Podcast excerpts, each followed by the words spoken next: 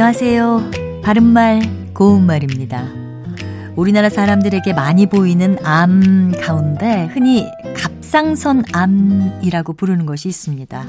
그런데 갑상선이라는 의학 용어는 일본식 한자어라는 것 알고 계셨는지요? 갑상선에서 선은 샘선자를 쓰는데요. 이걸 우리말 표현으로 순화하면 갑상샘이 됩니다. 그래서인지 의학 관련 방송 프로그램에서도 갑상선과 갑상샘이란 표현이 뒤섞여 나오는 것을 종종 볼 수가 있습니다.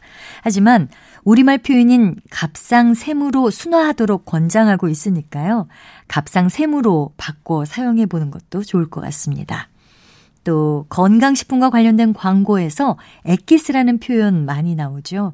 엑기스는 동물이나 식물 등 천연의 약물을 농축시킨 의약품이나 농축액 또는 추출물을 의미하는 말인데요. 영어의 extract란 말에서 나왔습니다.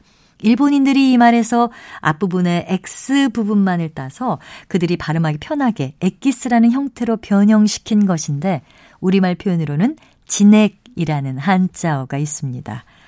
그리고 다른 예로 배우의 엑기스를 보여준다 같은 표현은 배우의 진면목 또는 진수를 보여준다라고 바꿔서 말하는 것이 좋겠습니다. 이처럼 정확하지도 않은 일본식 변형 발음을 그대로 사용하기보다는 정확하게 우리식 표현을 찾아서 쓰는 것이 바람직하겠습니다.